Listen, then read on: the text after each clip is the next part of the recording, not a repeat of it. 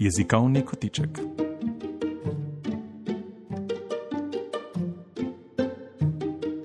Dvojezično odraščanje. Pripravlja in bere dr. Jadranka Cergol.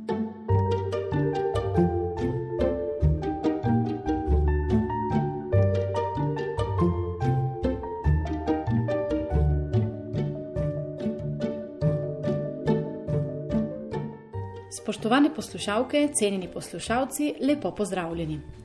Ponovno se slišimo, da bi danes spregovorili o zgodni zaporedni dvojezičnosti. V prejšnji oddaji smo razumeli, da gre pri zgodni zaporedni dvojezičnosti za tiste številne primere, ko se otrok nauči drugega jezika med tretjim in petim, šestim letom starosti.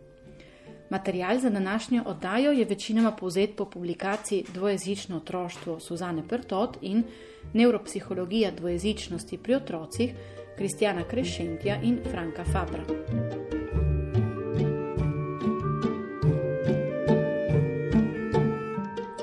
Raziskovalci menijo, da gredo otroci pri usvajanju drugega jezika skozi štiri faze.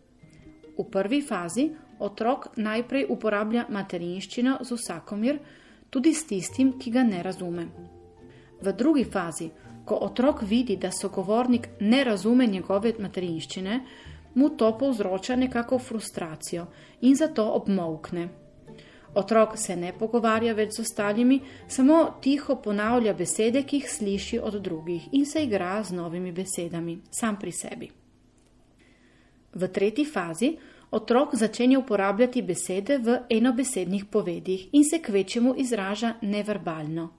S prstom ali gestami pospremi besedo, katerim potem doda še druge besede.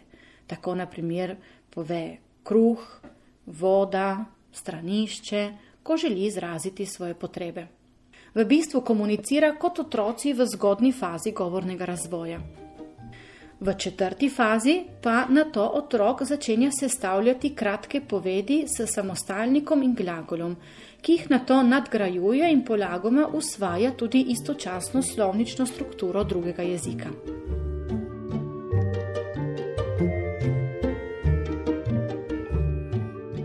Tako kot smo že večkrat poudarjali, je seveda prehod iz ene v drugo fazo zelo subjektiven, ne poteka pri vseh otrocih enako hitro. Nekateri fazo molka doživljajo lahko zelo dolgo, tudi eno leto, drugi pa jo hitreje premostijo. Pri tem je seveda ključnega pomena motivacija. Motivacija za učenje drugega jezika. Motivacijo pa pogojujo predvsem starši in družbeno okolje. Pri tem se staršem seveda svetuje naj otroke čim bolj izpostavijo drugemu jeziku.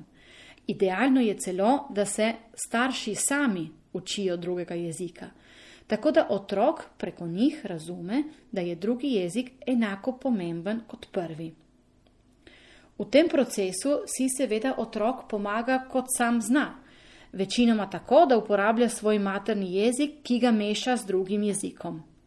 Tako da to mešanje kodov ni prav nič zaskrbljujoče, je samo nujen korak na poti dvojezičnosti.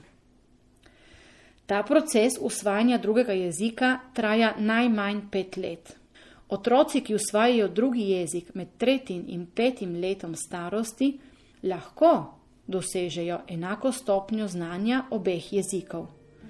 To pa bo mogoče le, če so stalno izpostavljeni drugemu jeziku, se v njem igrajo z vrstniki in začutijo, da je uporaba drugega jezika prisotna, zaželena in potrebna.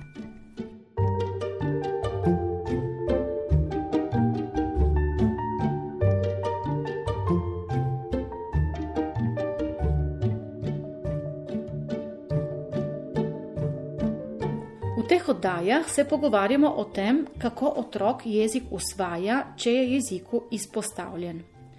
Majhni otroci se namreč jezika ne učijo, ga usvajajo in to predvsem preko igre in interakcije s ljudmi.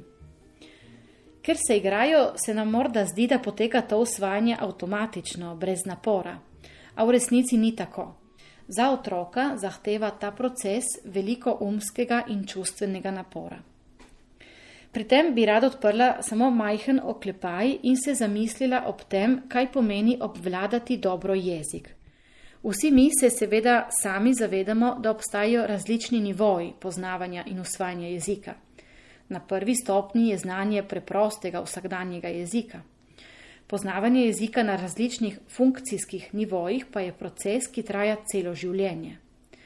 Če nas bodo življenjske okoliščine pripeljale do tega, da se bomo morali tudi mi kot odrasli osebe naučiti slovenščini, prebrati razpise, izpolnjevati obrazce ali razložiti zahtevnejše pojme, potem bomo jezik obvladali na teh različnih nivojih drugače pa bomo ostali na preprostem pogovornem jeziku.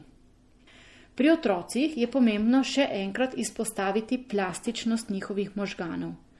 Če otrok opusti usvajanje jezika pred fazo oblikovanja pojmov, kar se dogaja približno v letih osnovnega šolanja in srednjega šolanja, se jezik ne zasidra v možganih in otrok ga v kratkem pozabi. Zato pa je potrebno staršem, ki se odločijo za šolanje v slovenskem jeziku, temeljito razložiti, da je bil uložen trud v prvih letih šolanja, pomeni v vrtu in v osnovni šoli, skoraj brezvezen, če se šolanje ne nadaljuje tudi še na nižji in višji srednji šoli, ker bo otrok žal usvojene slovnične strukture in tudi besedišče kaj k malu pozabil. Seveda, Tudi pri tej odločitvi je potrebno vzeti v poštev številne druge dejavnike, kot je lahko motivacija strani staršev, družbeno in socialno okolje, v katerem otrok živi. Če so vsi našteti dejavniki prisotni in spodbudni, potem bo lahko usvajanje drugega jezika uspešno. V nasprotnem primeru pa bo predstavljalo velik napor za otroka, ki bo lahko privedel tudi do določenega odpora O tem, kaj je potrebno za uspešno usvajanje jezika, pa v prihodnji oddaji. Srečno!